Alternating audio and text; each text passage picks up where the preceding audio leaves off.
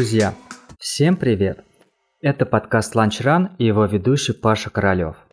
Наша сегодняшняя тема близка многим спортсменам, ведь мы поговорим о спортивном питании. Какое спортивное питание существует, как оно работает, что стоит или не стоит принимать.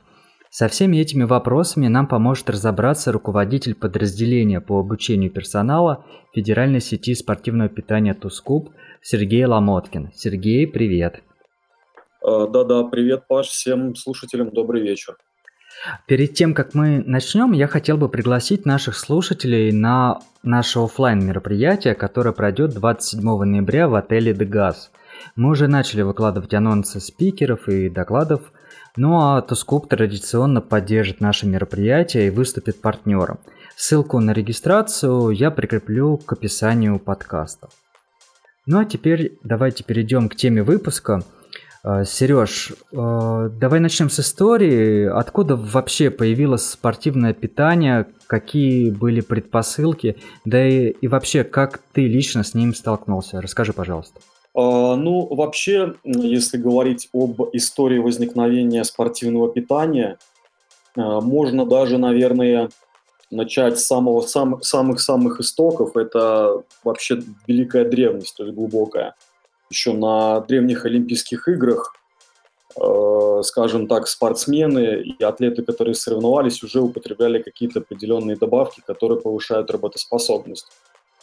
А если говорить уже про более новое время, то, наверное, такой датой э, официального начала использования и производства спортивного питания можно считать 1934 год, то есть 20 века, когда одна из американских компаний, Nutrilite, начала производить первые витаминные комплексы. Это еще до войны было.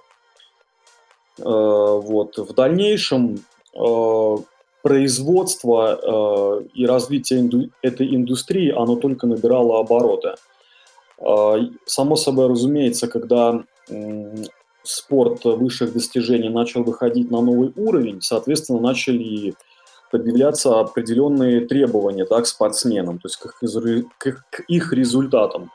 Поэтому, соответственно, вот эта вот индустрия спортивного питания, хотя тогда она еще так не называлась, очень активно развивалась. То, то есть это уже вторая половина 20 века, послевоенное время, когда уже Олимпийские игры приобрели такую широкую традицию, появились разные чемпионаты мира по разным дисциплинам.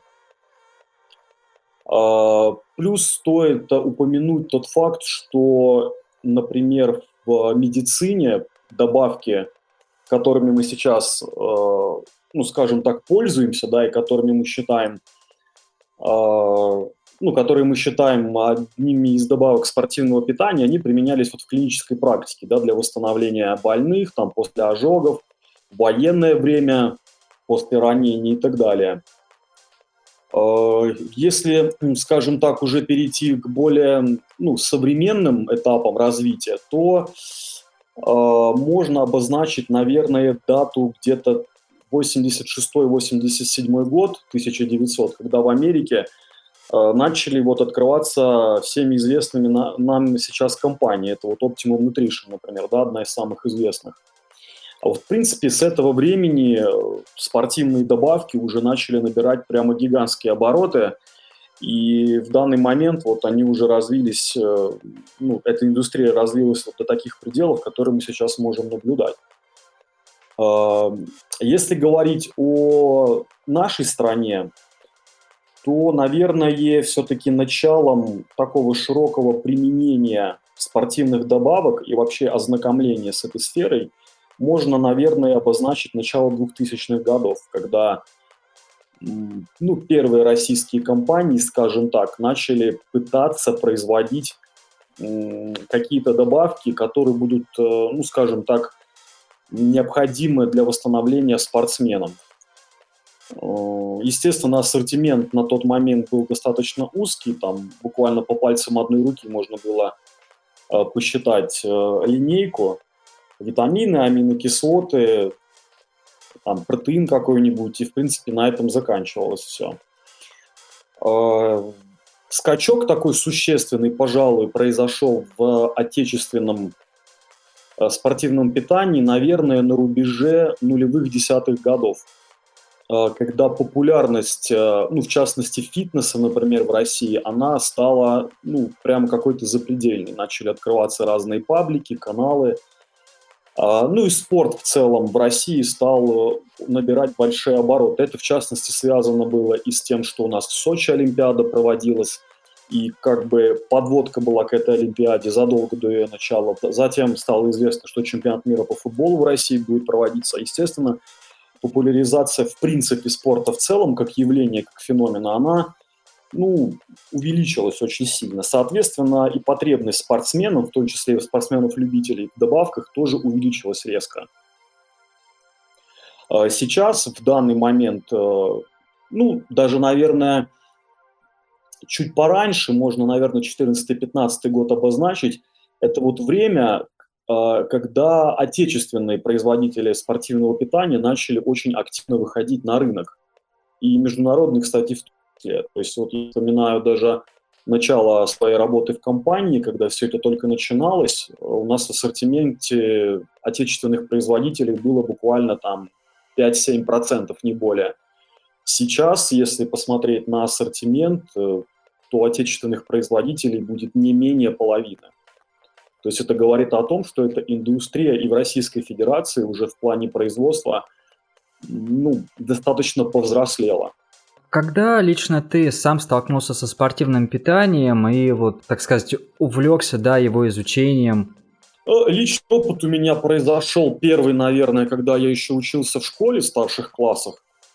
Но уже более такой осознанный подход к применению у меня начался, когда я учился в академии, в Академии спорта и физической культуры. А, получал высшее образование. А, тогда вот прямо я помню, что начал применять добавки активно. Естественно, не все, которые были представлены даже на тот момент, но какой-то минимальный набор там витаминов, протеина, какие-то, может быть, отдельные минералы я уже употреблял. А, вот просто понимая и чувствуя, что там две тренировки в день, а, они все-таки ну, отнимали много энергии. Плюс еще учиться надо было, безусловно. А вот, поэтому, наверное, с тех пор э, добавки спортивные в моем рационе это неотъемлемая часть. Это вот приблизительно, наверное, год 2008-2009, это вот начало. То есть вот уже, можно сказать, там в районе 13-14 лет. Ну вот в дальнейшем, а, само собой разумеется, с э, ростом в целом индустрии и ассортимента – интерес э, к добавкам, он только увеличивался, потому что даже если мы сравним ассортимент тот, который был тогда и сейчас, он просто несоизмеримо разный. А, плюс сейчас, э, наверное, есть какая-то еще мода такая, можно даже сказать, какой-то мейнстрим на добавки.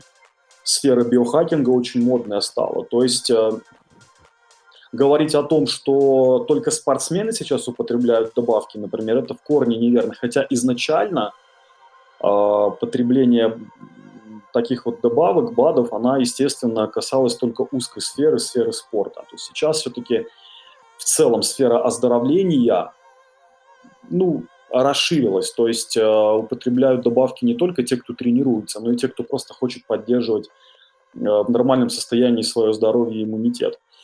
А вот. Ну и, соответственно, такой запрос рынка, он и, ну, можно сказать, вынудил производителей расширить линейку, причем существенно. То есть если сейчас э, листать различные ресурсы да, по продажам спортивных добавок, то ну, ассортимент просто огромный. Иногда, наверное, даже у многих складывается впечатление, для чего так всего много. И, наверное, больше половины вообще неизвестного. Вот. Поэтому, скажем так, э, сейчас могу сказать точно, в разы интересней мне лично в этой сфере Э, работать, э, развиваться, узнавать что-то новое, пробовать на себе, естественно, давать какие-то рекомендации э, и клиентам, и там знакомым, кто обращается. То есть это все очень безумно интересно. А, хорошо, давай перейдем к видам спортивного питания. Вот мы, как спортсмены вида на выносливость, да, Э, мы знаем там про энергетические гели, про изотоники, а сфера и ассортимент спортивного питания достаточно широкий, большой. Что вообще существует?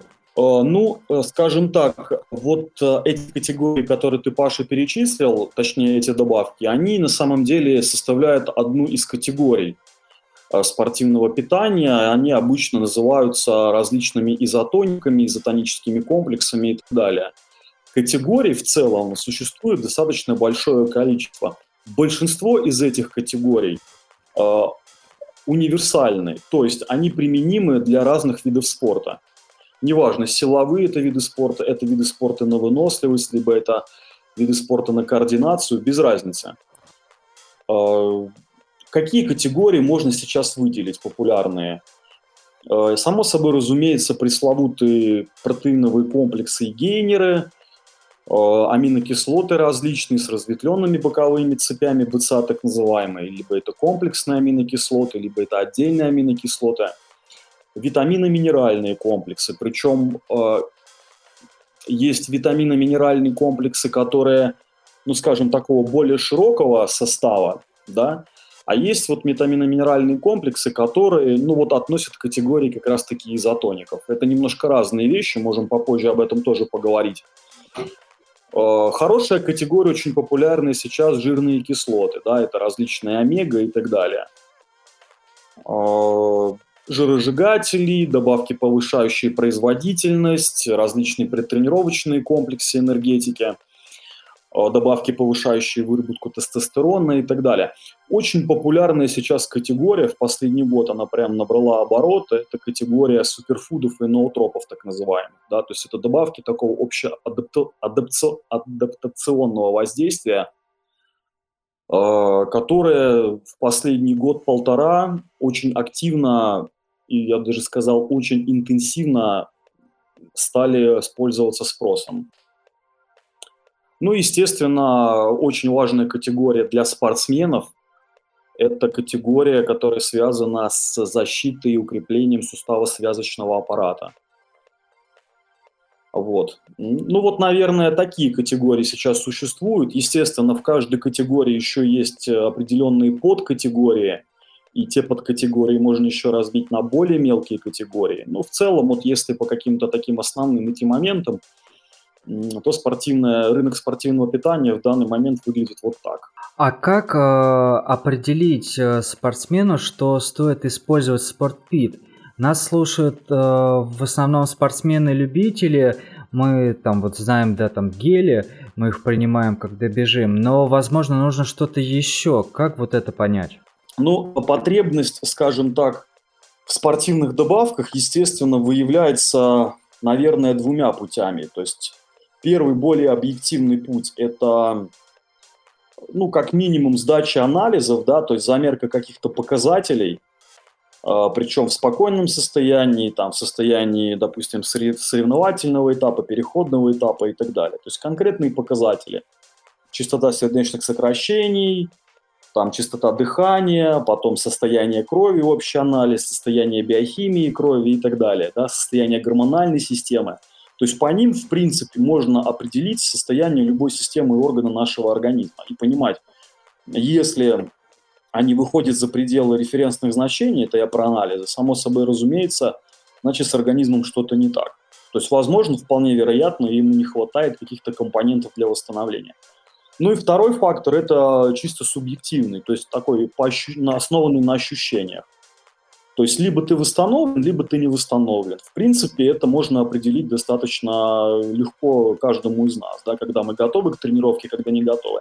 И даже иногда можно определить, когда у тебя, допустим, физическая неготовность, либо у тебя какая-то ментальная, потому что бывает, вроде на тренировку идти не хочется, но стоит пойти размяться, и все пошло-поехало. А бывает, что заставляешь себя, вроде думаешь, сейчас приду на тренировку, приходишь, разогреваешься, ничего не меняется, то есть не идет. Вот, поэтому все-таки потребность э, необходимо вот, э, ну, определять, э, исходя из этих двух факторов. А, само собой разумеется, любой спортсмен должен изначально отталкиваться еще и от того, какой образ жизни он идет, ведет и что он кушает. То есть даже банальный подсчет своих БЖУ, да, который употребляется, качество этих БЖУ – а, также может сказать о том, а, вообще есть ли потенциал для восстановления у организма или его нет. Да, интересно. Слушай, ну а вот учитывая вот эти разные факторы, как э, вообще спортивное питание работает? Ведь что-то нужно принимать до тренировки, что-то после, что-то во время. Как оно действует на организм? Вообще спортивное, хороший вопрос, кстати, вообще спортивное питание, вот в целом, все вот эти добавки, которых существует уйма, можно назвать одним простым словом. Это все восстановители, да, кроме, наверное, энергетиков, там, предтренировочных комплексов и так далее, стимуляторов. Все остальные добавки любых категорий, витамин, креатин, витамины, креатины, аминокислоты и так далее, адаптогены, это все восстановители. То есть на этом принцип работы и основан. Да? То есть задача спортивного питания – это восстановить организм, а восстановление организма зависит от восстановления систем организма. Да? Ну, например, восстановление мышечной системы. Да? Мышцы работают на тренировке, мы совершаем движение, само собой разумеется, эта система нагружается очень сильно. Центральная нервная система. Да? Это, наверное, вообще краеугольный камень восстановления спортсмена – допустим, энергетическая система, то есть это уровень гликогена, уровень креатинфосфата в тех же мышцах, потому что мышцы можно восстановить как и механически, да, путем употребления белка, то есть чтобы заживить вот эти микронадрывы и так далее. А можно восстановить их э, энергетически, то есть восполнив э, пробелы по субстратам каким-то, ну, в частности, гликоген и креатинфосфат, например. А вот. Респираторная система, сердечно-сосудистая система. То есть все это в комплексе требует, э, безусловно, каких-то ингредиентов, которые позволят эти системы, ну, скажем так, возвращать в нужные кондиции, да, возвращать их в какой-то изначальный гомеостаз. Э, и уже от этого дальше плясать с точки зрения ну, выстраивания своего дальнейшего тренировочного процесса, потому что если восстановление проходит не должным образом, и еще не дай бог, это недовосстановление начинает накапливаться, ну, приведет оно рано или поздно к переутомлению, а потом к перетренированности. Это такая тема отдельного разговора на самом деле. То есть ни о каком прогрессе в принципе речи быть не может в таком режиме.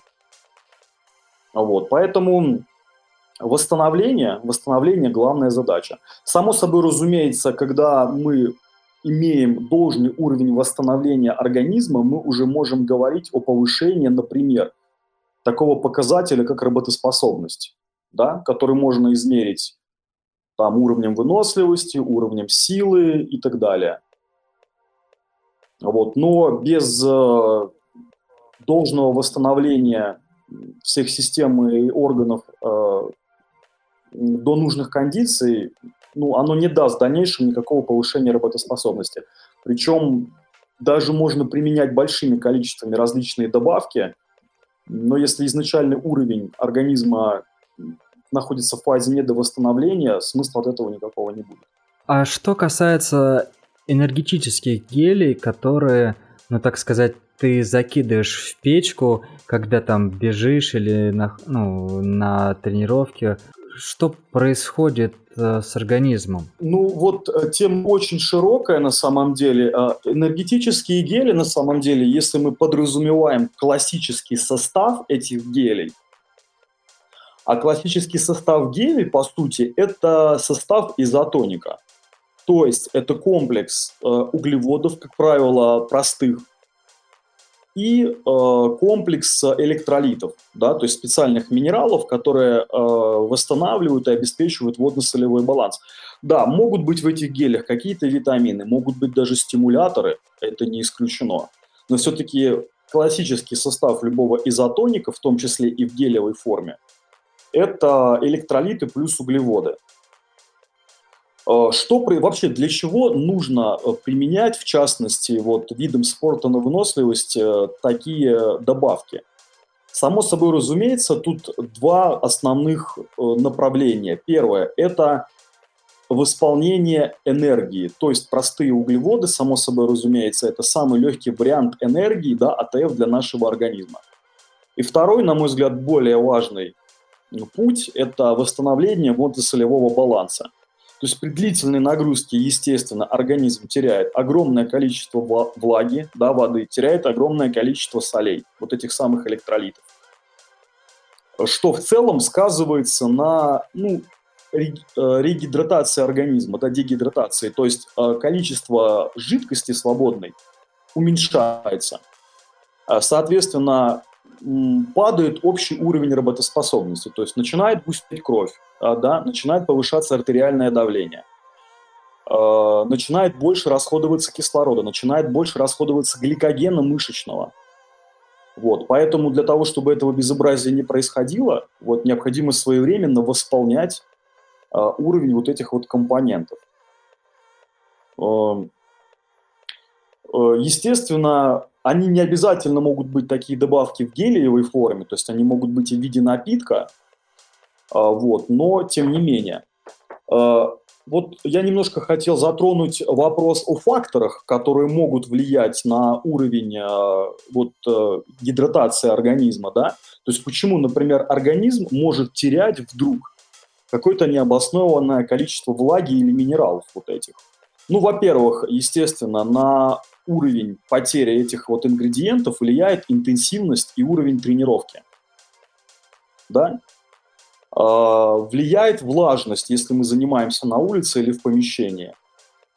Влияет температура воздуха, то есть э, нагрузка, когда мы, например, бежим зимой или весной и летом, это совершенно разная история да, влияет место проведения тренировочного или соревновательного процесса. Или это, например, стадион, или это может быть высокогорье, или это может быть там побережье моря. Это все будут разные условия. Это тоже будет влиять на уровень гидратации.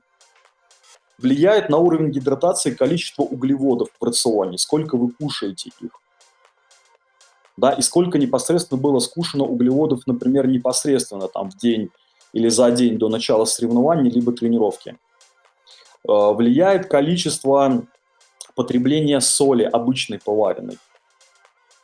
А влияет общее количество потребления жидкости. То есть, э, причем я говорю э, про такой момент, что в жидкость можно пить обычную, вроде бы в достаточном количестве. Ну, допустим, возьмем вот эту пресловутую цифру 2 литра в день.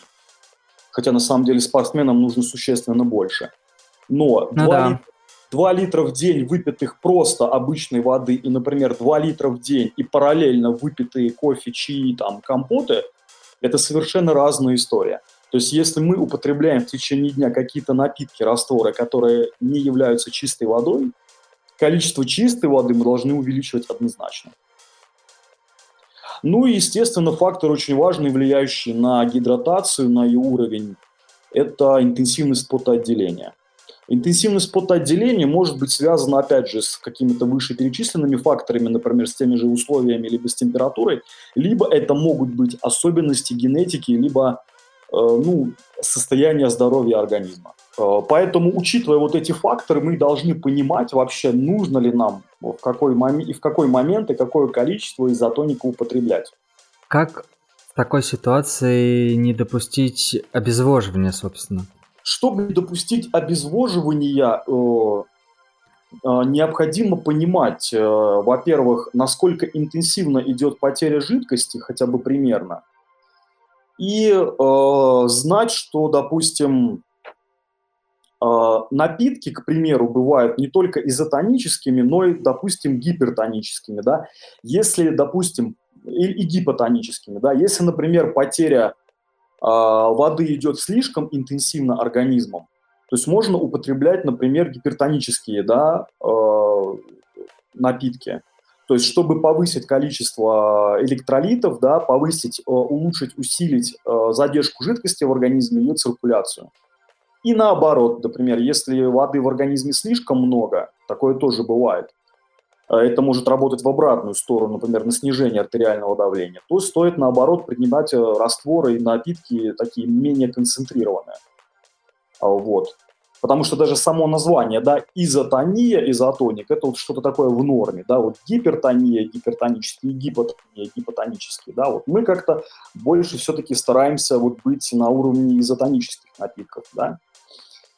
А, поэтому в целом, если, допустим, рацион питания, тренировочный процесс и условия достаточно умеренные, то обычных изотонических напитков будет вполне достаточно. То есть гипертонические и гипотонические напитки применяются на самом деле существенно реже. Это должны быть какие-то, наверное, слишком уж экстремальные условия, когда идет существенная там потеря влаги, ну, допустим, там бежите вы марафон по пустыне Калахари, где там жара под 50 градусов, тогда да, наверное, имеет смысл задуматься о том, что там потеря жидкости идет куда интенсивнее, нежели вы бежите марафон где-то вот в наших широтах Черноземья.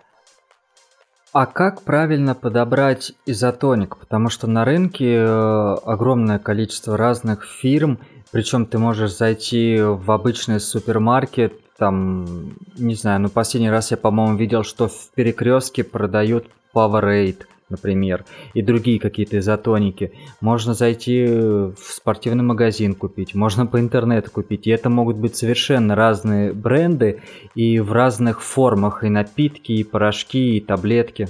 Э, на что следует обратить внимание при выборе? Если мы говорим про изотоники уже готовые, то есть они растворены в воде, те же самые Powerade и прочее, э, если особенно вы покупаете какую-то фирму, допустим, малоизвестную, э, как необходимо поступить? Необходимо посмотреть сзади на состав. То есть э, в изотоническом напитке содержание вот этих всех компонентов, а именно углеводов и электролитов, не должно в купе превышать 6-8%. Ну, допустим, э, если у вас литровая бутылка, к примеру, изотоника, то э, получается, сколько у нас, 60, да, 60-80 грамм на эту бутылку литровую у нас идет всех в комплексе компонентов. И вот вы можете посчитать примерно, соответствует это этим цифрам или нет. Потому что если количество, допустим, э, будет выше, чем 8%, мы уже получаем гипертонический раствор, гипертонический напиток. А он может Э, отдать обратный эффект. Потому что большое количество, например, углеводов, когда вы не вовремя их выпьете, оно существенно затруднит жизнь вашему организму. То есть у вас просто работоспособность снизится в разы. Потому что э, организм будет занят, во-первых, утилизацией вот этой глюкозы, которая туда попала, и, соответственно, будет нарушаться вот этот вот баланс да, астматический в организме. То же самое наоборот. Да, если вы, например, Э, покупаете э, там напиток, э, где меньше содержания 6-8%, но при этом вы его употребляете во время нагрузки, когда у вас потеря какая-то колоссальная, он просто вам не даст никакого эффекта. То есть вы будете просто пить обычную воду, по сути. Поэтому в жидких растворенных формах сразу смотрим на содержание 6-8% от общей массы. Можете записать. Если мы говорим о Э, допустим, изотониках в порошковой форме, ну, обычно они по составу, если мы берем классику, классический состав, то есть э, где только углеводы или их смесь, и только электролиты. Ну, с каким-то маленьким добавлением там витаминов группы В, это уже несущественно. Э, вот там лучше смотреть на содержание, например, чего? На содержание основных компонентов, то есть у нас есть вот минералы, да, которые ну, принято считать базовыми да, для, при нормализации водно-солевого баланса. Например, это натрий, калий, кальций, магний. Ну, магний может быть даже меньше. Вот натрий, калий, кальций. Да? Э, даже вот э, в медицине, я помню, есть такой препарат физраствор, называется он раствор Рингера, который принимают в медицине как раз-таки для быстрой нормализации водно-солевого баланса в организме. Вот эти минералы, они являются базовыми. Конечно, где-то может быть добавлен фосфор, например, который тоже будет относиться к электролитам. Вот. Но смотрите, чтобы были добавлены прежде всего калий, натрий, кальций, там, магний. Э, какие-то дополнительные компоненты в виде гуараны, кофеина, может быть, аргинина или карнитина, они обычно в изотониках в очень маленьком количестве, но бывают изотоники, например, вот от фирмы Maxter, называется он Black Kick – там содержание того же кофеина, оно ну, сопоставимо, наверное, с содержанием кофеина в таком добротном предтренировочном комплексе. Э, то есть, по сути, это добавка, которая содержит не маленькое количество стимуляторов. Чем это может быть плохо при неправильном использовании? А, когда, например, вы заправляетесь изотоником на длительной дистанции, допустим, вы бежите, условно говоря, 30 километров, неважно там, на лыжах, бегом и так далее. А, допустим, проходит какой-то этап дистанции, ну, к примеру, там 7 километров. Вы начинаете заправляться потихоньку. Э, и дело в том, что если вы в этот момент выпьете стимулятор, бежать вам еще ну, существенную часть дистанции, да, еще там три четверти. Просто этот стимулятор через определенное время, минут через 30-40, он просто вас изнамотает настолько, да, вначале вы будете чувствовать себя прекрасно, но потом, э, скажем так, состояние будет не очень хорошим. Почему? Потому что стимуляторы А, они сами энергию не дают, они заставляют расходоваться энергией. Ваши траты гликогена – и свободной глюкозы в крови, оно увеличится. А, увеличится и трата запаса жирных кислот. И второй момент, еще более пагубный, на мой взгляд, любые стимуляторы э, обладают достаточно мощным мочегонным эффектом. То есть ваша жидкость, которую вам и так надо беречь на такой дистанции, да, для того, чтобы просто хотя бы в норме поддерживать состояние крови, которое густеет со временем, да, особенно при длительной нагрузке. Просто стимуляторы этот эффект будут усиливать многократно. Соответственно, усталость у вас к, ко второй половине дистанции увеличится многократно. Поэтому лучше стимуляторы, если они и есть в составе тех же гелей, принимать уже ближе вот к концу, когда вам надо там ну, не спорт, конечно, сделать, но где-то вот в конце поднажать, когда там остается, допустим, там до 5 километров, вы можете употребить это. Да, скажем так, последний вот этот вот далп сделать. Поэтому это очень важно. Обращайте на это внимание обязательно. Да, Сереж, просто продолжая тему обезвоживания, вот тут как раз вопрос написали. А, сейчас, тем более, скоро начнется такой же холодный сезон, и, ну, на мой взгляд, есть такой, такой риск, например, упустить э, обезвоживание в холодное время, потому что мы вроде бы тоже бежим, потеем, но пить не хочется. И как здесь поступать? Э, пить столько же воды, там, изотоника, сколько мы пьем летом, или можно там уменьшить до, дозу? Что ты думаешь? Ну, во-первых, пару слов о вообще обезвоживании и чувстве э, жажды. Ну, во-первых, надо понимать, когда возникает жажда и желание пить. Первое, наверное, что я здесь могу выделить, Э, а, жажда появляется, и появляются первые, наверное, признаки обезвоживания, когда уменьшается объем циркулируемой крови в организме. Да, это может быть э, связано там с какими-то моментами, когда там сосуды могут суживаться во время, да, дистанции. Это может быть, кстати, связано с холодным временем года, да, когда у нас, в принципе, спазмы у сосудов происходят из-за холода. А, появление, первое появление сухости во рту. Это вот я сейчас говорю, сейчас я скажу еще, что делать до, а это вот я говорю именно во время самой непосредственно нагрузки. Появление сухости первой во рту. И такой психологический фактор, знаете, вот доступность воды. Если, например, ваш организм понимает, что у вас под рукой есть э, запас воды, который можно в любой момент попить, то, как обычно, чувство жажды наступает позже. Если наоборот, оно появляется раньше – Важно запомнить такой факт, что физиологическая жажда, она появляется гораздо раньше, чем наше реальное желание попить. То есть вот нам захотелось пить, это означает, что пить надо было полчаса назад еще. А теперь по поводу, как э, быть, когда у вас предстоит забег, например, в холодное время года как вообще понять, какое количество воды. Здесь, в принципе, мы следуем простым правилам достаточно. То есть, э, во-первых, э, необходимо за несколько дней до соревнований уже начинать органи... то есть поддерживать питьевой режим. Да? То есть употреблять вот эти там пресловутые э, там 2-3 литра воды э, чистой питьевой. А, для того, чтобы наш организм эту воду подкопил. Да? Даже если вы, например, будете использовать углеводную загрузку перед забегом, а, то вот этот гликоген, который будет образовываться в мышцах, он будет эту воду, которую вы даете, он будет просто ее в мышцы засасывать, затягивать. Это, можно сказать, мышцы будут таким естественным резервуаром для этой жидкости. А, само собой разумеется, когда вы будете бежать, то в принципе будет достаточно использовать обычный изотоник. То есть а, нет повышенной температуры воздуха, да, то есть у вас потеря жидкости будет идти не так интенсивно, как, например, летом.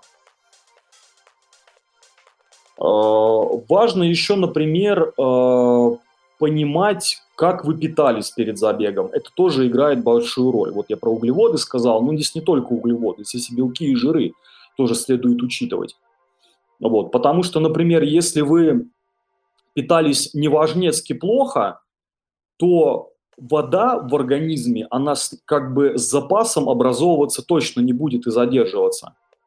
А если вы, например, питались э, по инструкции, да, вы грузились углеводами, вы употребляли норму белка, соответственно, у вас и количество свободной жидкости в организме в любом случае будет э, сохраняться.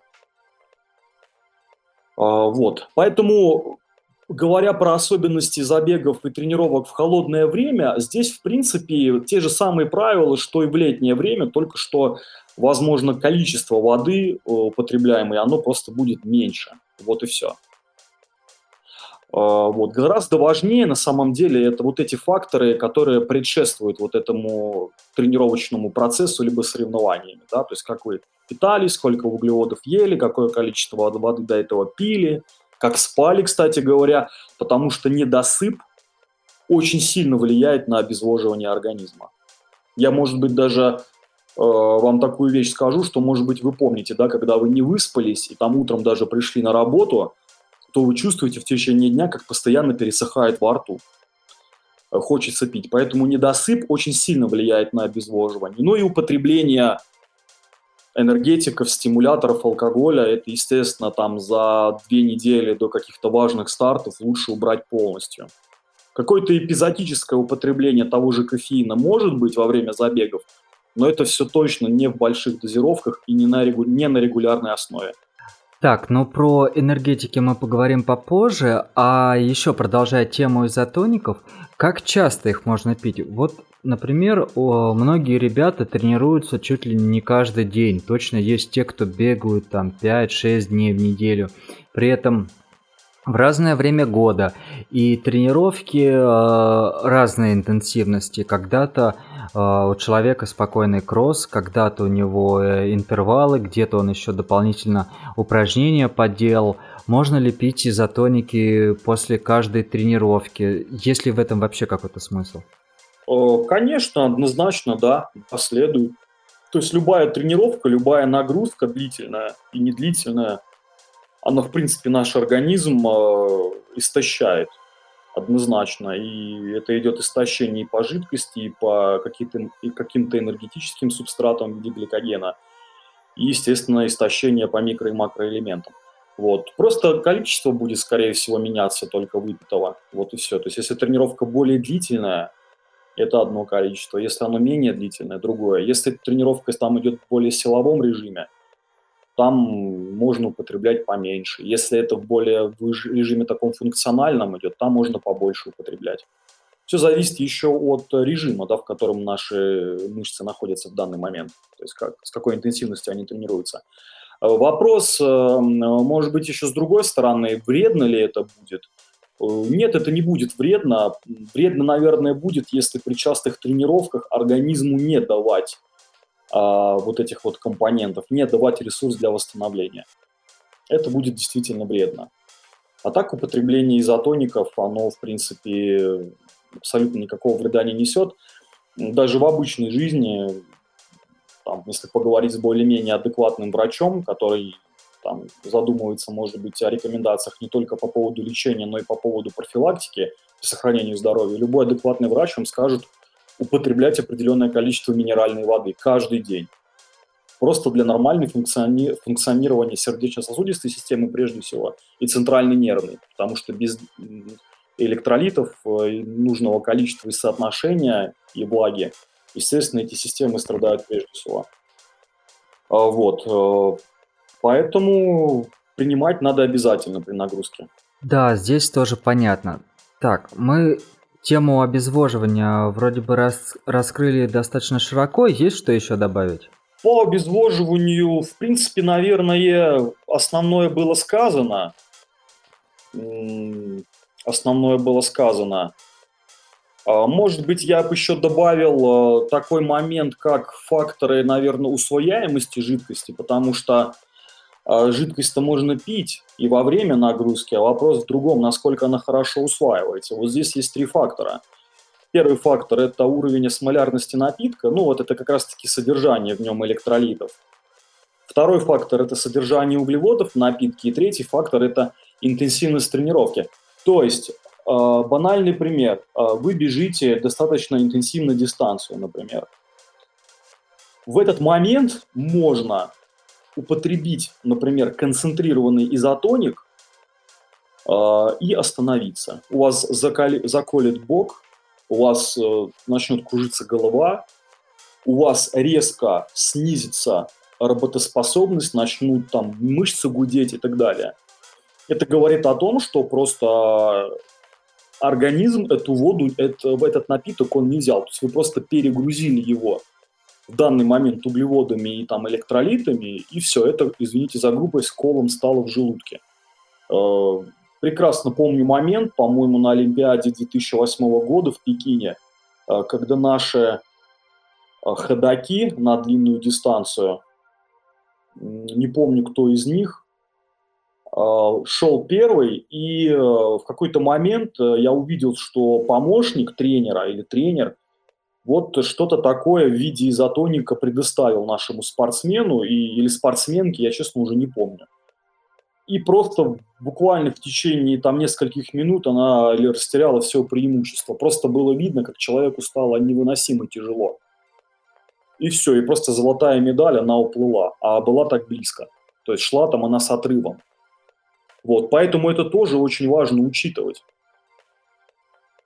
Какой концентрации в данный момент. Там, если вы, например, бежите интенсивную дистанцию, и э, вы понимаете, что вот надо сейчас подкинуть э, дровишек да, в топку, э, лучше не рисковать и делать, например, либо маленькие глотки, либо э, готовить на такой момент э, не очень концентрированные растворы.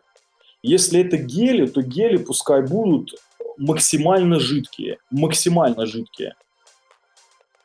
А, то есть вот эта гелеобразность них должна а, быть минимизирована. Но лучше в такой момент использовать именно жидкие моменты такие вот, да.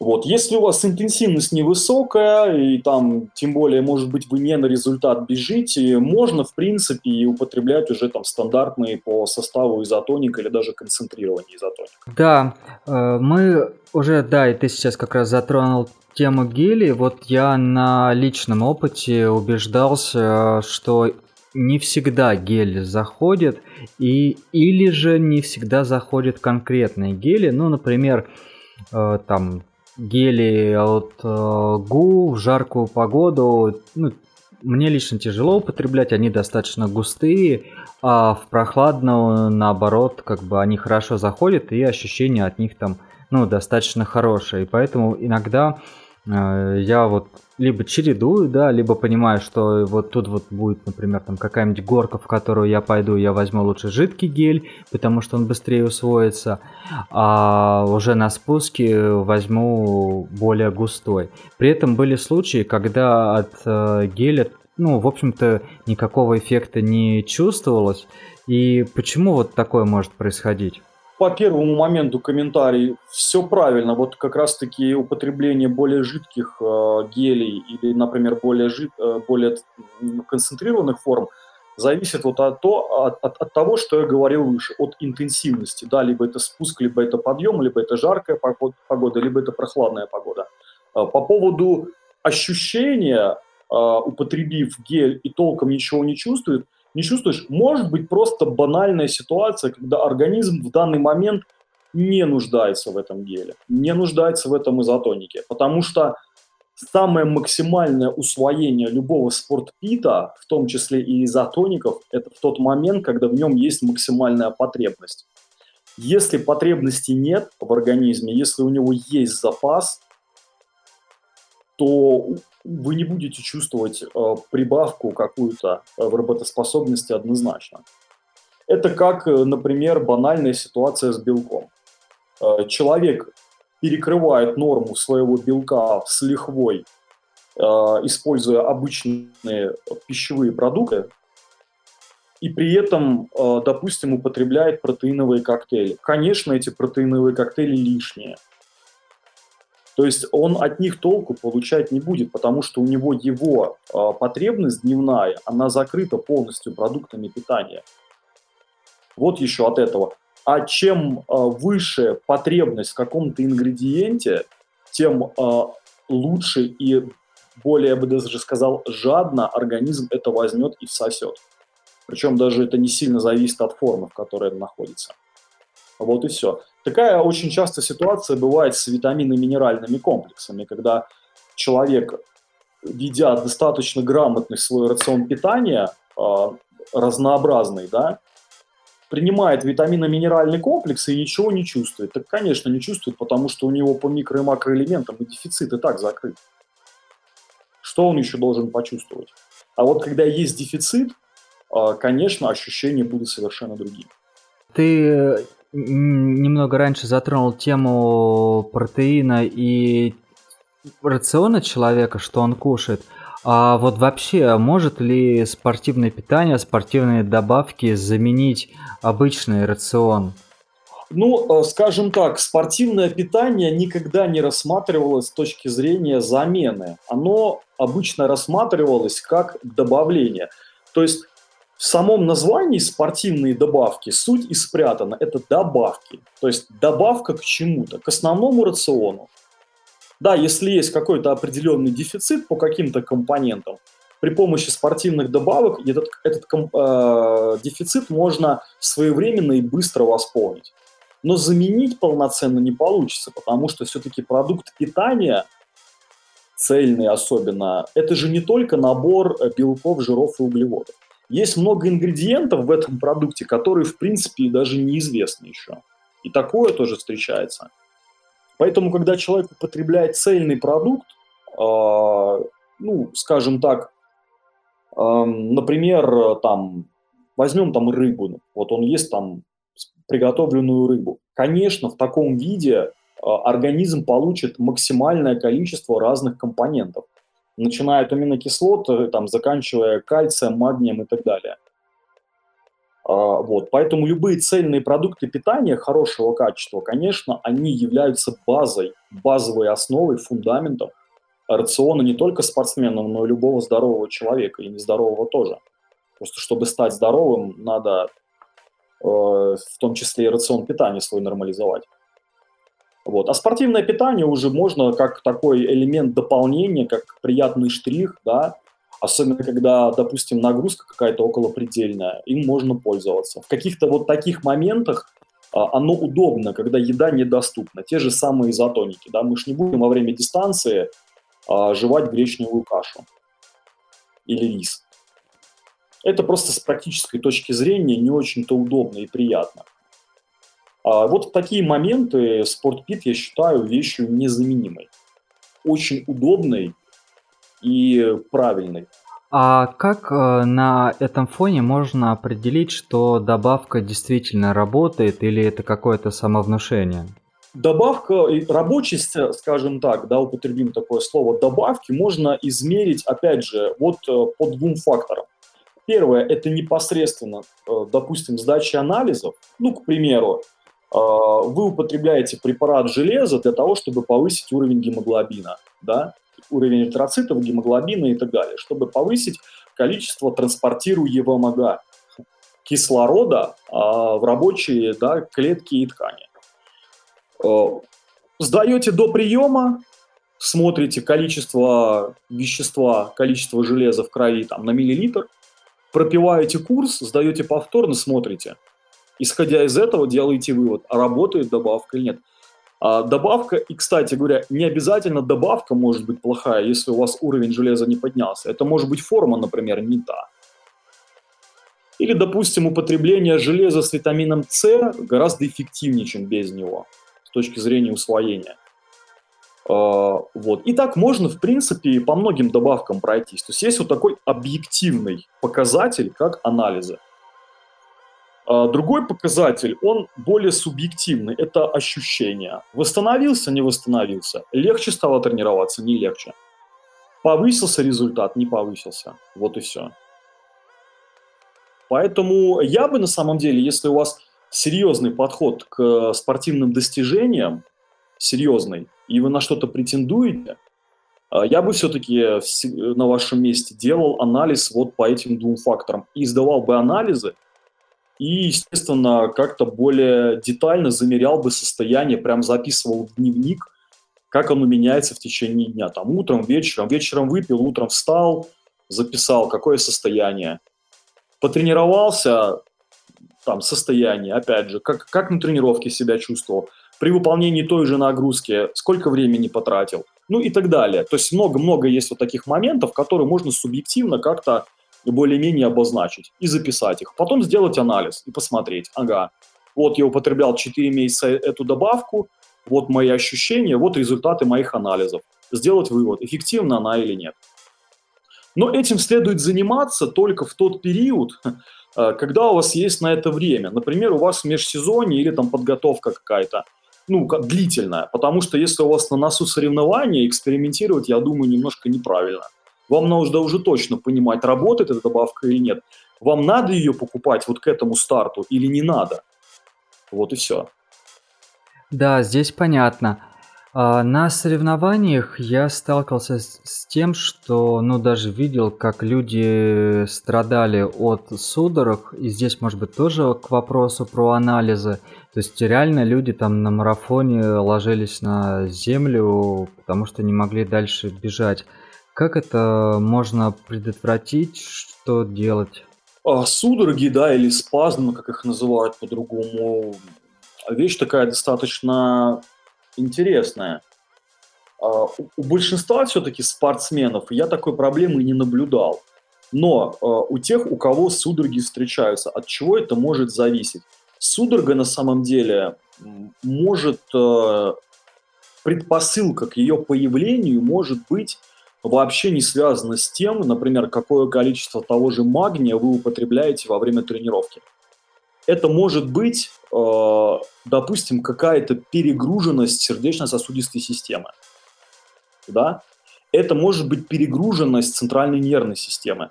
То есть, в принципе, от состояния, которое предшествует появлению судороги, да, а, очень сильно зависит. Но если мы берем, например, все-таки, что вы здоровый человек, вы регулярно обследуетесь, вы серьезно относитесь к своей спортивной карьере, э, все у вас в порядке. Тогда возникновение судорог во время нагрузки – это вещь такая достаточно рабочая, да, или, как ее называют, физиологическая, когда у вас просто из-за ну, сверхинтенсивной нагрузки на какую-то группу мышц э, просто, скажем так, эм, организм реагирует вот таким вот ответом.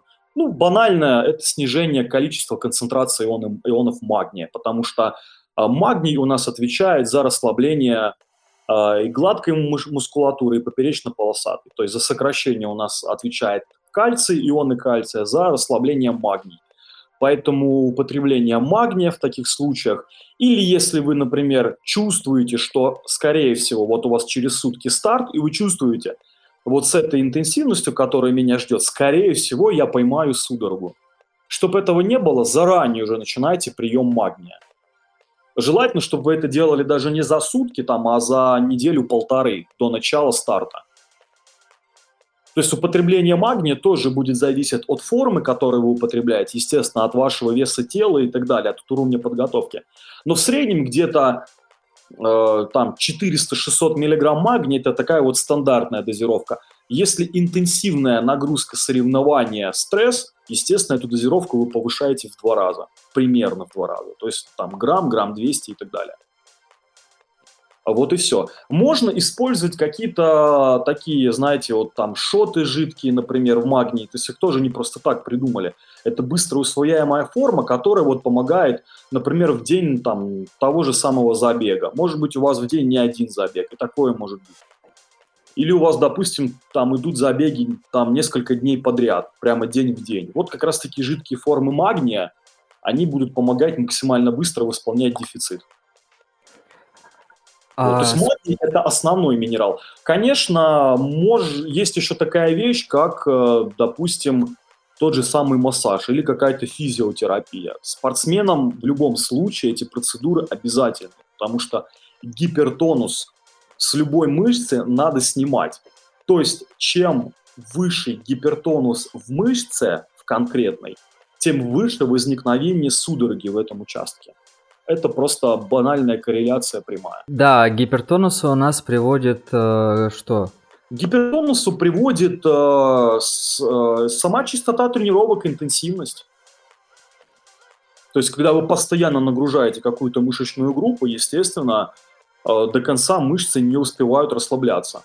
Вот, поэтому прибегать дополнительно к банальному массажу, спортивному желательно. Э, необходимо. Да, здесь мы, кстати, в предыдущем выпуске как раз с Аней Масул э, общались про массаж, про раскатывание валиков, мячиков.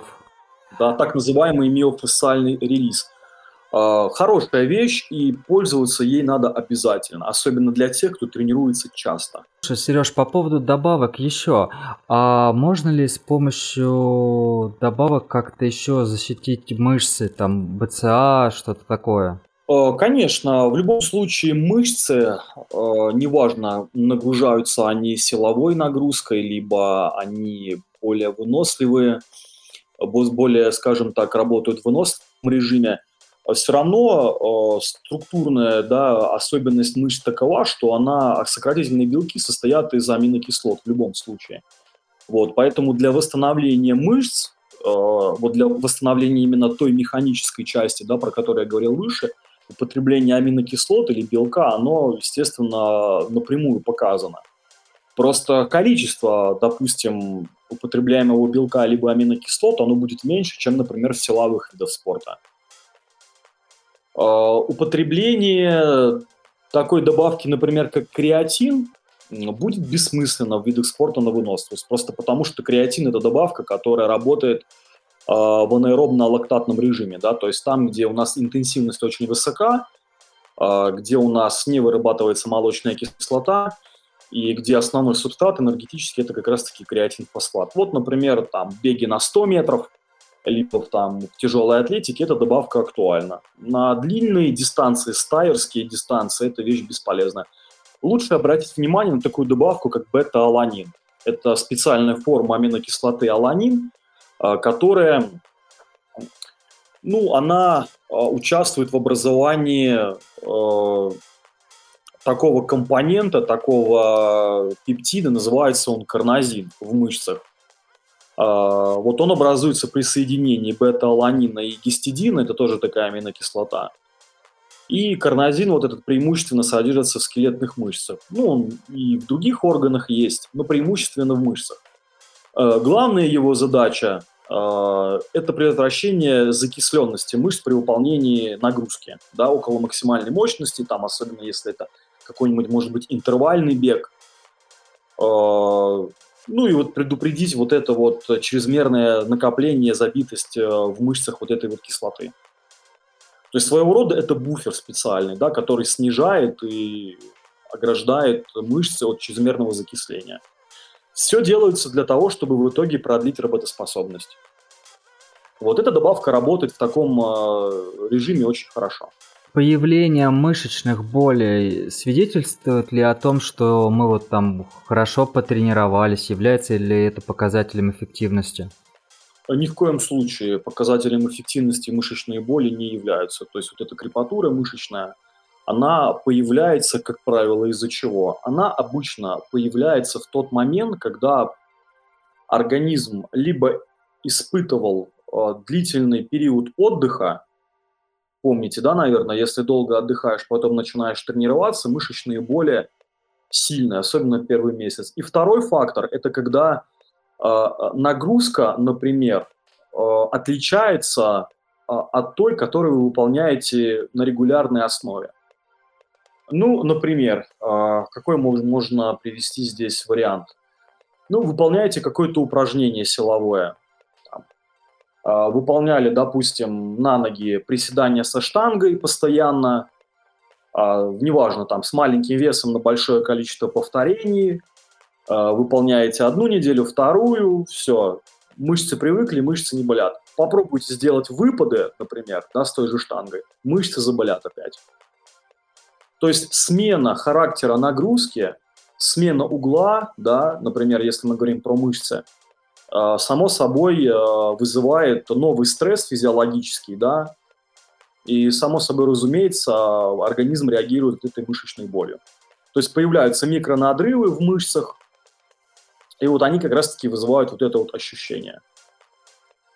А, но если у вас эти ощущения появились, это не означает, что накануне вы сделали вот эти выпады или были другие упражнения эффективно. Вы могли их сделать, а толку от этого никакого не было. И наоборот, а, у вас мышечная боль на утро может полностью отсутствовать, но потренировались вы великолепно. Вот, поэтому судить э, по мышечной боли об эффективности тренировки это неверно. Да, интересно. А, а как-то с помощью спортпита можно предотвратить травмы? Если да, то каким образом и какие травмы? Ну, если мы говорим про травмы вот эти вот мышечные, да, то, наверное, единственная добавка, которая может как-то снизить вот эти мышечные боли, это, наверное, все-таки аминокислоты. То есть, в частности, БЦА, потому что это основные базовые аминокислоты для восстановления и строительства и синтеза мышечных белков, актиномиозин. Хотя в мышцах белков много разных, но это основные, скажем так, главные. Э, если мы говорим про травмы как таковые в спорте, про травмы опорно-двигательного аппарата, про травмы костно-мышечной системы, э, да, есть э, категория добавок, она называется а, который используется для профилактики, для поддержания вот как раз-таки состояния опорно-двигательного аппарата. Ну, банальный глюкозамин хондроитин, который участвует в образовании синовиальной жидкости в суставе, да, и вот эта жидкость синовиальная, у нее два интересных момента. Первое – это, естественно, натуральная смазка такая, да, природная, которая э, обеспечивает э, амортизацию сустава. А, и вторая функция, более важная на самом деле, это то, что синовиальная жидкость, она а, обеспечивает питание хрящевой ткани, потому что к хрящевой ткани, ну так физиологически задумано почему-то, практически не подходят сосуды. И не отходят, соответственно. То есть ренивен там практически нет. Соответственно, как питать эту, эти клетки, да, артроциты? Вот через синовиальную жидкость это питание происходит кислородом, там, аминокислотами и так далее. А, поэтому э, нормальное поддержание состояния а, синовиальной жидкости в норме, оно, ну, я считаю, очень важно, особенно если мы говорим про здоровье хрящей. Ну и вторая добавка, тоже очень популярна, это коллаген, коллагеновый белок. Обычно, обычно, если вы белка в своем рационе употребляете в норме, либо выше норме, даже в коллагене сильной особенности нет. Но если это какое-то какое-то пограничное употребление, иногда может быть дефицит белка, коллаген стоит употреблять, потому что коллаген это главный наш белок строительный, да, то есть э, те же самые связки на 50% из коллагена состоят, кости и так далее. А вот. Зачастую, зачастую самым эффективным вариантом является употребление этих компонентов вместе – Прямо в одной банке они бывают сразу. Глюкозамин, хондроитин и коллаген. А, Причем форма может быть и порошковая, и таблетированная. Советую все-таки использовать порошковую форму или жидкую, просто потому что, а, а, будет лучше усвоение, биодоступность, б, это просто выгоднее с точки зрения денег, раза в полтора. Вот, поэтому это можно даже употреблять там раз в какой-то определенный период, например, раз в полгода для профилактики, даже если у вас ничего не болит. А, но заранее организм, скажем так, поддержать, да, все-таки необходимо. А вот. Если вы, например, э, вылечиваетесь от травмы, и у вас, возможно, какой-то идет восстановительный реабилитационный период, эти добавки ну, вообще можно прям сочетать вместе с лекарствами там, или с какими-то терапиями, которые вам назначил врач, прям параллельно до конца выздоровления пить. Могу сказать, э, по опыту работы за последних 3-4 года спрос на категорию хондропротекторов вырос в разы, особенно на коллаген. Прям в разы. А люди стали чаще травмироваться или с чем это может быть связано? Потому что люди стали чаще обращать внимание на то, что опорно-двигательный аппарат, э, э, скажем так, очень, как это, наверное, подобрать слово, очень привередлив.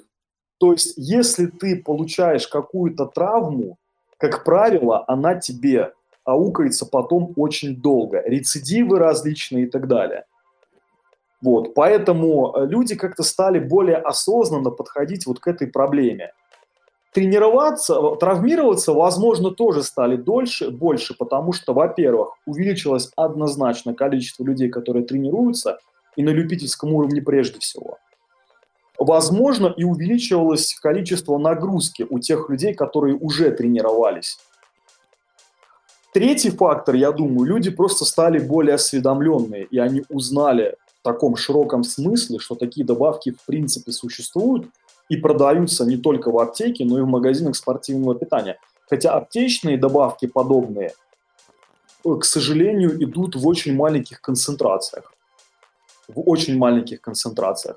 Тот же Terraflex, э, ну, если мы посмотрим содержание на капсулу, оно там в три раза будет меньше, чем у того же там 2SN, Ultimate, Maxter и так далее а это как бы играет роль, на самом деле, играет.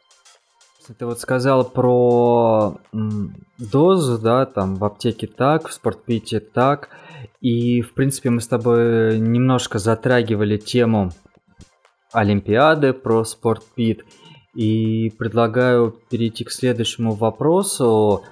Тут вот опять прошла Олимпиада, опять э, непонятно, что у нас там с триатлоном, что-то там с допингом. Вообще, как спортпит, э, как э, вот эти все допинговые центры относятся к спортпиту, как не, переборщ... не переборщить со спортпитом и не попасть э, на этот допинговый контроль, как это все работает?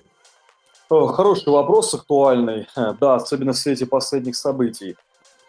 Ну, а я могу сказать однозначно одну вещь. В тот период, когда вот эти начались проблемы, особенно в наших, наших федерациях, и Национальном олимпийском комитете с допингом, когда наших спортсменов начали массово дисквалифицировать, э, интерес к спортивному питанию возрос прям многократно.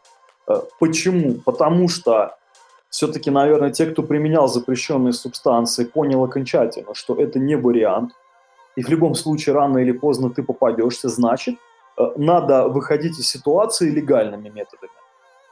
А из легальных методов, по сути, ну, мы берем, понятно, берем там тренировки грамотно составленные, рацион питания, но по сути остается только спортивное питание, то есть это средства, разрешенные к употреблению. И поэтому сейчас э, сложилась такая ситуация, что э, на Западе да, это уже культура употребления этих добавок, она уже очень давно идет, а у нас только начинают с этим знакомиться. То есть образовалась вот такая вот яма между спортсменами западными, э, которые уже это применяют и эффективно сочетают различные комбинации, и их производители, э, естественно, разрабатывают какие-то новые варианты этого спортивного питания. И есть вот наша часть, наш мир, да, который только начинает с этим знакомиться, который наступает на грабли, который пока слабо понимает, что с чем можно комбинировать и для какой цели. Обычно у нас восприятие такое, чем больше, тем лучше. Но, конечно, это так не работает, потому что разные спортивные добавки нужны абсолютно для разных целей зачастую. Э, по поводу спортпита и риска, что принимая какую-то добавку, что-то где-то прозвенит на допинг. Ну, этот вариант, конечно, исключен, если производитель, естественно, лега... ну, настоящий, легальный, потому что любые запрещенные субстанции, они не могут быть в составе спортпита априори. Да, есть виды спорта, например, в которых э, даже там какие-то стимуляторы могут быть частично ограничены. Ну, например, там во время подготовки их можно пить, там тот же кофеин или там ехимбин, например, а в момент соревнований он уже запрещен. Такое тоже бывает. Это надо вот сейчас э, более детально изучить список за 2021 год. Я, к сожалению, его не смотрел что там вообще обновилось. Потому что может быть так, что какое-то какое изменение произошло, а спортсмен не знает. Поэтому лучше каждый год, он обновление всегда выходит в январе каждого года, вот этого списка антидопингового, лучше его постоянно мониторить. То есть на официальном сайте, в, э, сайте ВАДА он выкладывается однозначно. Э, какой еще есть риск? Есть риск, когда вы, например, употребляете предтренировочные комплексы, в которых может быть какая-нибудь там герань, например.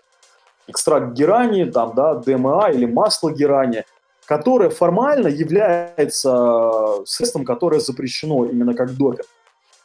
Поэтому, если у вас допинг-контроль есть э, вашей федерации, на вашем уровне, конечно, такие предтренировочные комплексы исключаются.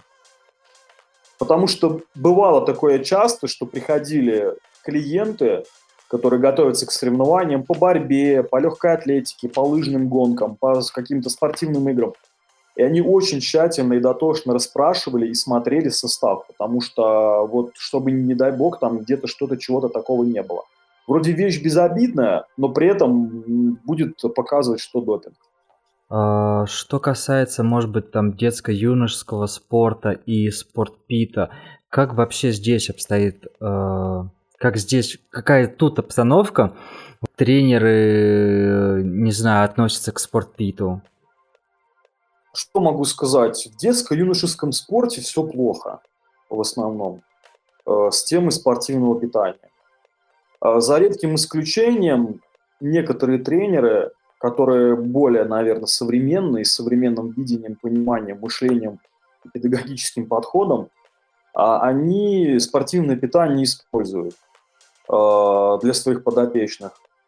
Э, другой вопрос, как сама школа к этому относится, потому что обычно потребление спортивного питания, даже если Э, там это не противоречит какому-то взгляду тренера, а всегда ложится на плечи родителей. То есть родители не всегда готовы там каким-то количеством обеспечить спортивное питание своего ребенка. Но э, я вот в Белгороде живу, у нас масса при, примеров, э, когда приходят родители целой семьей с ребенком и выбирают самые лучшие добавки. Вот у нас очень активно развит волейбол, как вы знаете, да, тут, тут волейбольные традиции в Белгороде большие. Э, много ребят занимается. И э, приходят прям часто вот родители со списком, говорят вот это, вот это, вот это. То есть в этом случае даже уже родители прошареннее, чем тренера. И иногда говорят, что нам тренер как бы он не в курсе, там, не, ну он в курсе, но он не знает, что посоветовать.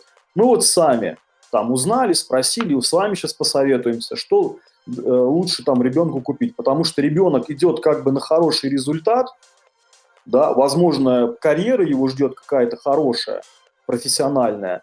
Естественно, родители адекватные понимают, что сейчас вот эти нагрузки, которые у ребенка есть, могут просто в какой-то момент организм загнать. И чтобы этого не было, э, уже они заранее думают об этом. В целом, в массовом потреблении спортпита в детско-юношеских школах нет. Есть, может быть, какие-то отдельные моменты, когда там витамины какие-то могут порекомендовать, аптечные, либо спортивного питания, но не более того. Но эпизодически все-таки приходят либо тренеры, либо родители с детьми. Сами дети, в принципе, настроены как бы больше положительно. Ну, хотя ребенок, как бы, он наверное, может быть, сильно и не отдает себе отчет. Но у нас даже часто бывали клиенты, которые брали своим детям изотоники, кстати говоря, аминокислоты, э, там в возрасте 9-10 лет. Там занимаются гимнастикой, теннис большим, плаванием. Вот эти виды спорта прям родители приходили, покупали пакетами. Есть ли какое-то возрастное ограничение для спортпита? Вот такой. А здесь мы говорим про какой конкретно спортпит. Если мы говорим про стимуляторы, конечно, лучше их употреблять только в тот момент, когда уже центральная нервная система более-менее сформировалась. Потому что стимуляторы прежде всего дают нагрузку туда. Это там 23-25 лет. Ну, если мы говорим просто про какой-то там любительский спорт. Э, то в детском возрасте стимуляторы, конечно, лучше не употреблять. Если мы говорим про аминокислоты, витамины, креатин, изотоники, омега-3, э, вполне можно уже принимать с раннего возраста, есть ограничений в этом плане нет. Э, вот повторюсь, что детям по 9-10 лет приходили, покупали и приходят до сих пор. Момент в другом, в потребности. А насколько необходимо? Если необходимость есть, то да. Если необходимости нет, то зачем? Вот. Потому что до сих пор еще не все родители и тренеры в принципе понимают и осознают, допустим, ценность э, питания в спорте. Да, кто-то понимает так поверхностно, ну, надо есть мясо, ну, надо пить молоко, вот на таком уровне. А соотношение компонентов, а, допустим, э, источники белка, какие более ценные будут, а когда есть углеводы, а когда ими загружаться, а что после тренировки, а что утром лучше пить, а что пить после первой тренировки утренней, а что после второй, да, если мы говорим там про гимнастику, которые там могут быть и три тренировки в день. Вот, вот, вот о чем речь идет. Да, тут тоже понятно. Но ты вот как раз сказал про стимуляторы, давай поговорим про энергетики, потому что они сейчас продаются уже везде, вот, и более того, есть энергетики, которые продаются, которые можно купить только в специализированных спортпитах.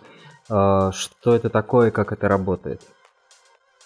Энергетики обычно что под, под собой подразумевают? Ну, обычно это либо какие-то энергетики в такой легкой питьевой форме, либо в виде шотов, либо это какие-то комплексы в виде порошка. Обычно, если мы говорим слово энергетик, то главный компонент в нем, как правило, это кофеин. Может быть дополнен таурином, который энергетиком не является, но продлевает и усиливает действие кофеина. Могут быть добавлены витамины группы В или карнитин и так далее. Э, если мы говорим, например, про предтренировочные комплексы, про классические, э, то у них в составе обычно идет э, три группы ингредиентов больших. То есть первая группа – это вот как раз-таки энергетики, стимуляторы. Это может быть кофеин, это может быть фенилэтиламин, там синфрин и так далее. Ехимбин, гуарана. Вторая группа – это аминокислоты, которые усиливают э, кровообращение, да. И третья группа – это вот какие-то топливные компоненты типа бета-аламина и креатина. То есть в целом вот эти комплексы тоже называют энергетиками, потому что в основном их работа построена на действии как раз-таки вот первой группы – это стимуляторы. Насколько они нужны и не нужны, насколько они полезны или нет. А начнем со второго. Конечно, пользы от них никакой нет. Ну, я имею в виду с точки зрения здоровья. А с точки зрения результата, да, иногда их применять стоит.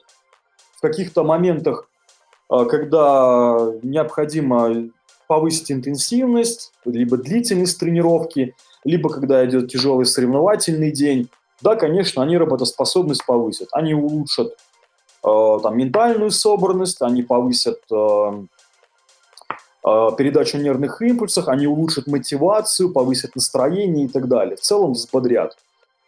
А, увлекаться ими не стоит точно, однозначно. То есть никаких курсов применения энергетиков быть не может.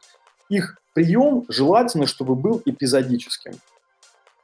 Потому что любой курс, любой цикл, это подразумевает а, прием непрерывный. А непрерывный прием любых стимуляторов, он просто-напросто истощает очень сильно центральную нервную систему.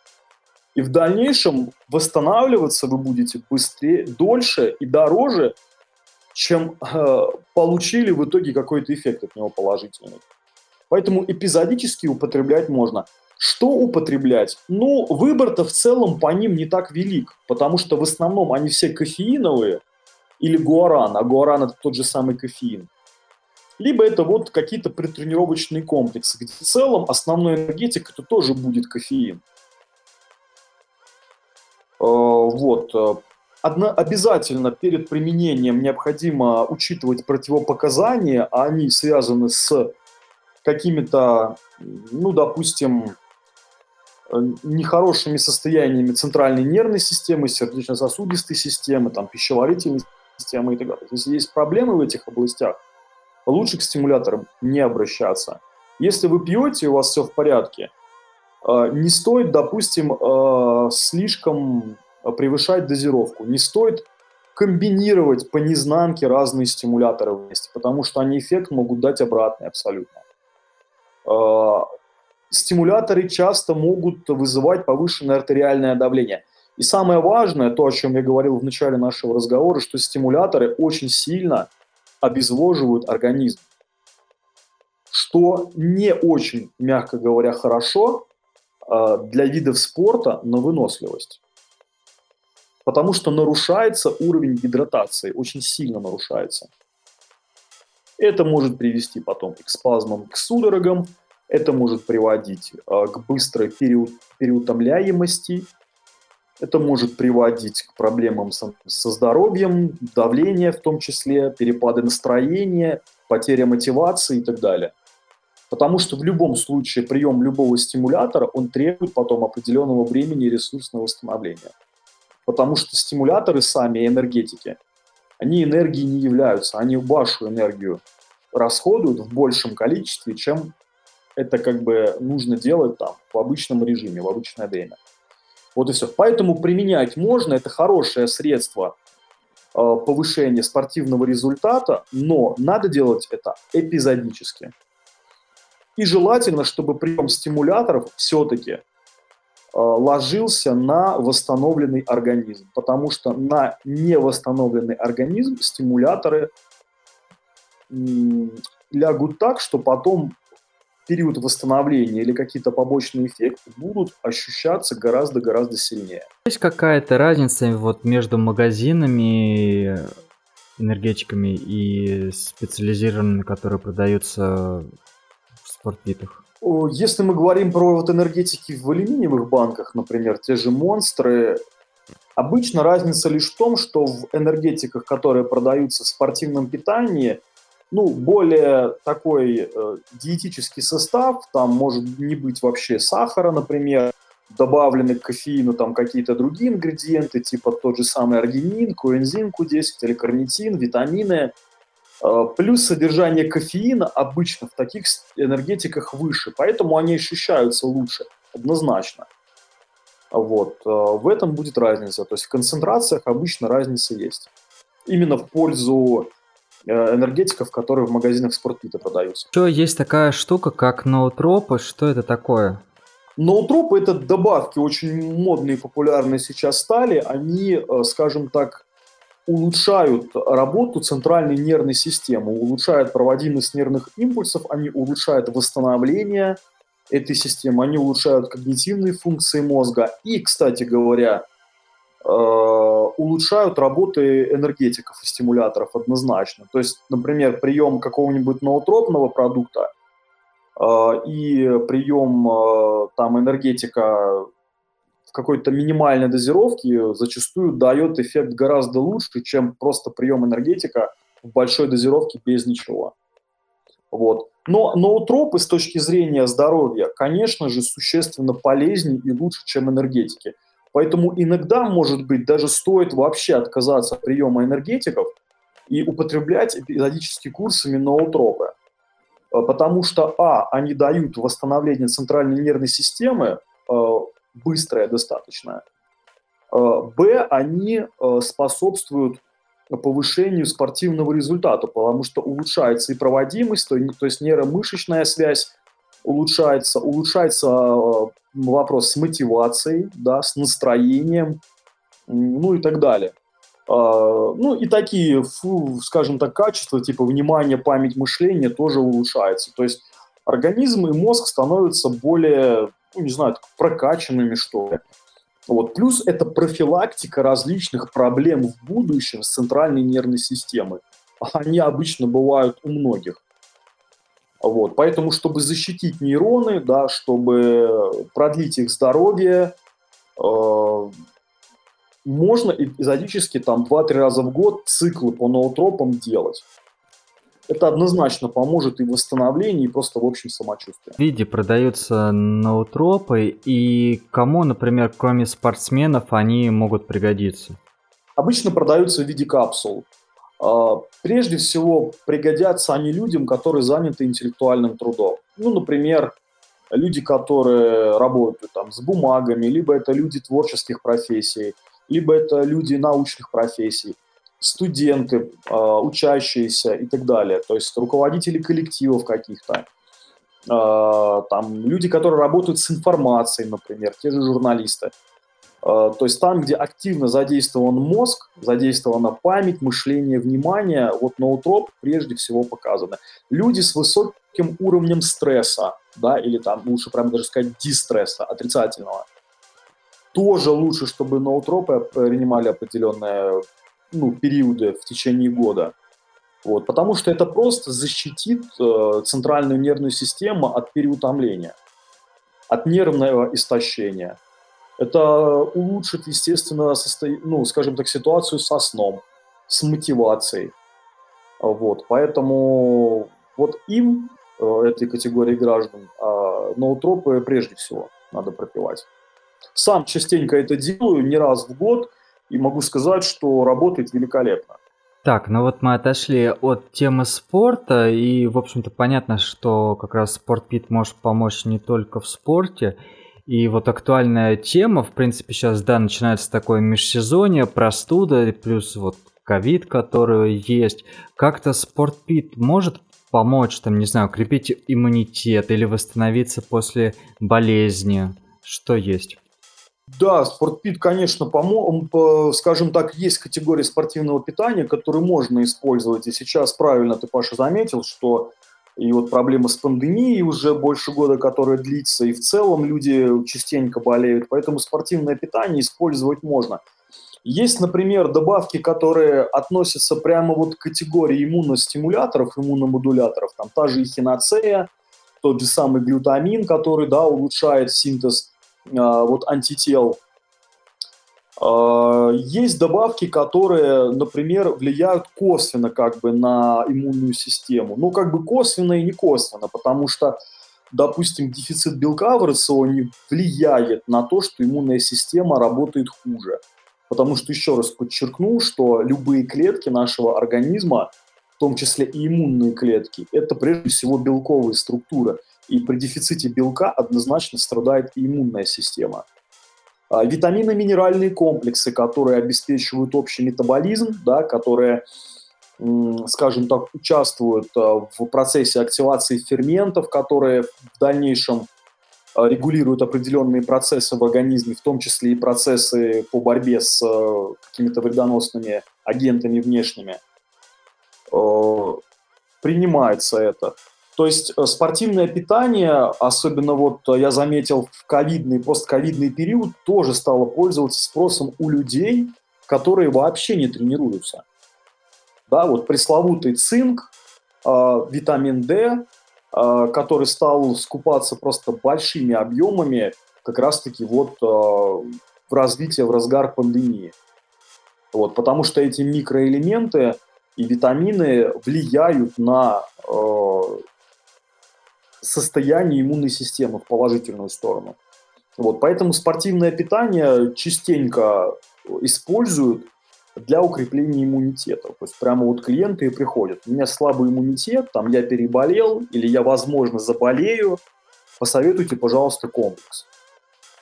Вот. И также, естественно, после самого заболевания, например, после перенесенного ковида, как говорят, да, не страшен сам ковид, а то, что после него осложнения какие. Поэтому частенько человек, который переболел ковидом, потом еще 3-4 месяца вынужден восстанавливаться. И вот этот период восстановления как раз-таки связан с чем? То есть с помощью, э, э, с помощью э, э, укрепления да, наших определенных систем, то есть страдает респираторная система от этого заболевания, страдает, например, сердечно-сосудистая система, страдает центральная нервная система, да, страдает наша, например, э, рецепторная система, то есть анализаторы, например, вкуса, запаха. И вот восстановление вот этих систем, да, а для каждой из системы есть определенного вида добавки, в принципе и заключается, да, в целом э, в, вот, в лучшем, в лучшей оптимизации вот этого постковидного процесса восстановления. Ну, например, вот для сердца добавка очень популярная коэнзим Q10. Хороший фермент, да, который не дает сердцу впадать в энергодефицит. А, для восстановления центральной нервной системы, да, потому что частенько люди, переболевшие ковидом, себя потом неважно чувствуют с точки зрения психоэмоций. Вот те же самые ноотропы, про которые я выше говорил. Ну и иммунная система, само собой разумеется, это обязательно сразу вот прямо интенсивное употребление разных аминокислот, особенно незаменимые, чтобы присутствовали. Вот, потому что иммунная система, которая долгое время боролась с вирусом, естественно, истощена. И чтобы быстрее ее вернуть в нужное русло, в нужные кондиции, лучше ей, конечно же, помочь. То есть употреблением белка, употреблением аминокислот и витаминно-минеральных комплексов. Здесь тоже понятно, спасибо. Сереж, ну, наверное, в заключении вопрос э, по поводу, в принципе, применения спортпита. Э, какие ошибки допускают спорт, спортсмены, которые его используют? Может быть, есть какие-то истории жизни? А, ошибки самые главные, наверное, являются таковыми. Первая ошибка – это то, что человек э, принимает не ту добавку, которая ему нужна. То есть несоответствие целей. Ну вот, допустим, самый банальный пример.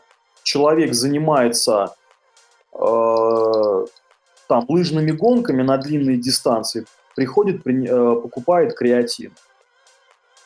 Человек, например, хочет э, там набрать э, мышечные объемы, набрать вес, приходит, покупает там сывороточный протеин э, и так далее. То есть несоответствие цели и добавки – Второе – это неправильный подбор дозировки.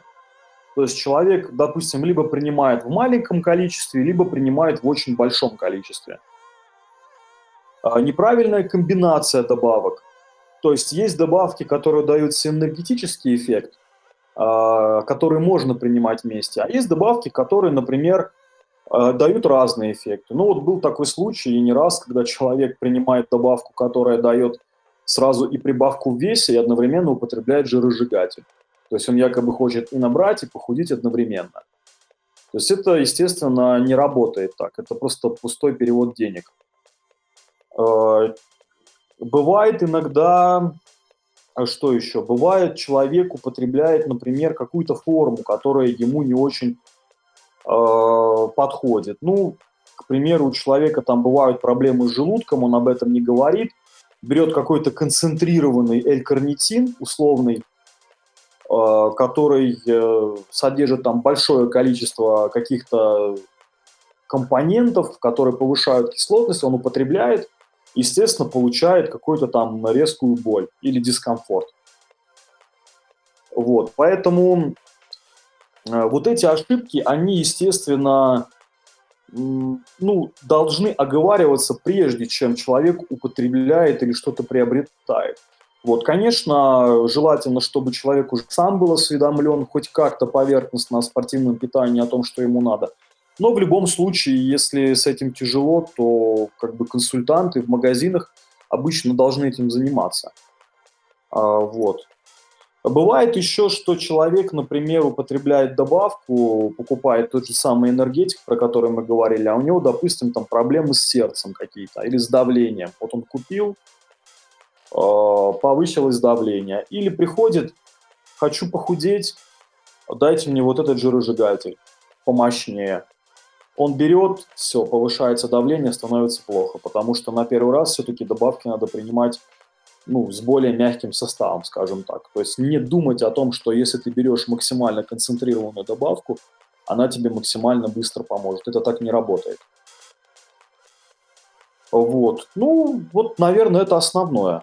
Вроде бы разобрали все темы, которые обсуждали, готовили. Что-то еще есть, что добавить по спортпиту? Да, в принципе, наверное, все. Вопросы, да, действительно мы разобрали, которые были на повестке. Может быть, у кого-то есть вопросы или кто-то присылал, я готов на них ответить. И в дальнейшем, потом, если будут какие-то отзывы, комментарии, можете писать темы, которые будут вам интересны. Можно более детально на них э, поговорить, потому что сегодняшний разговор, он очень поверхностный, потому что много вопросов, и по, по несколько там, буквально по пять минут на каждый вопрос мы вот уделяем просто так, для ознакомления, для общей информации какой-то. Ну, естественно, если разбирать какую-то подробную тему, можно в нее прям погрузиться детально. С цифрами, с какими-то более конкретными рекомендациями, комбинациями, там вот тех же самых ноутропов и так далее. Там очень много всего интересного на самом деле. А, ну, я думаю, мы обратную связь, да, по выпуску уже получим, и на будущее тоже что-нибудь такое запланируем. А, Сереж, спасибо большое, что ты пришел к нам. Мне кажется, в первую очередь это было полезно, а уже во вторую интересно, потому что, да, мы пусть и немножко времени, времени на каждую тему уделили, но кажется, что разобрались хотя бы на каком-то базовом уровне. Ну, отлично. Как бы я буду рад всегда. Зовите, всегда готов пообщаться, поделиться. А, вот. Э, всегда мне это приятно. Да, друзья, вс- всем спасибо, кто нас слушает онлайн, кто приходит на эфир. Всех ждем на эфиры, кто слушает офлайн в записях. А, не забывайте ставить а, на наши выпуски лайки, рассказывать своим друзьям о нашем подкасте, делать репосты. Сереж, еще раз спасибо большое, что пришел. Всем спасибо, что слушаете. Всем хорошего вечера и хорошей недели. Всем пока. Всем до свидания.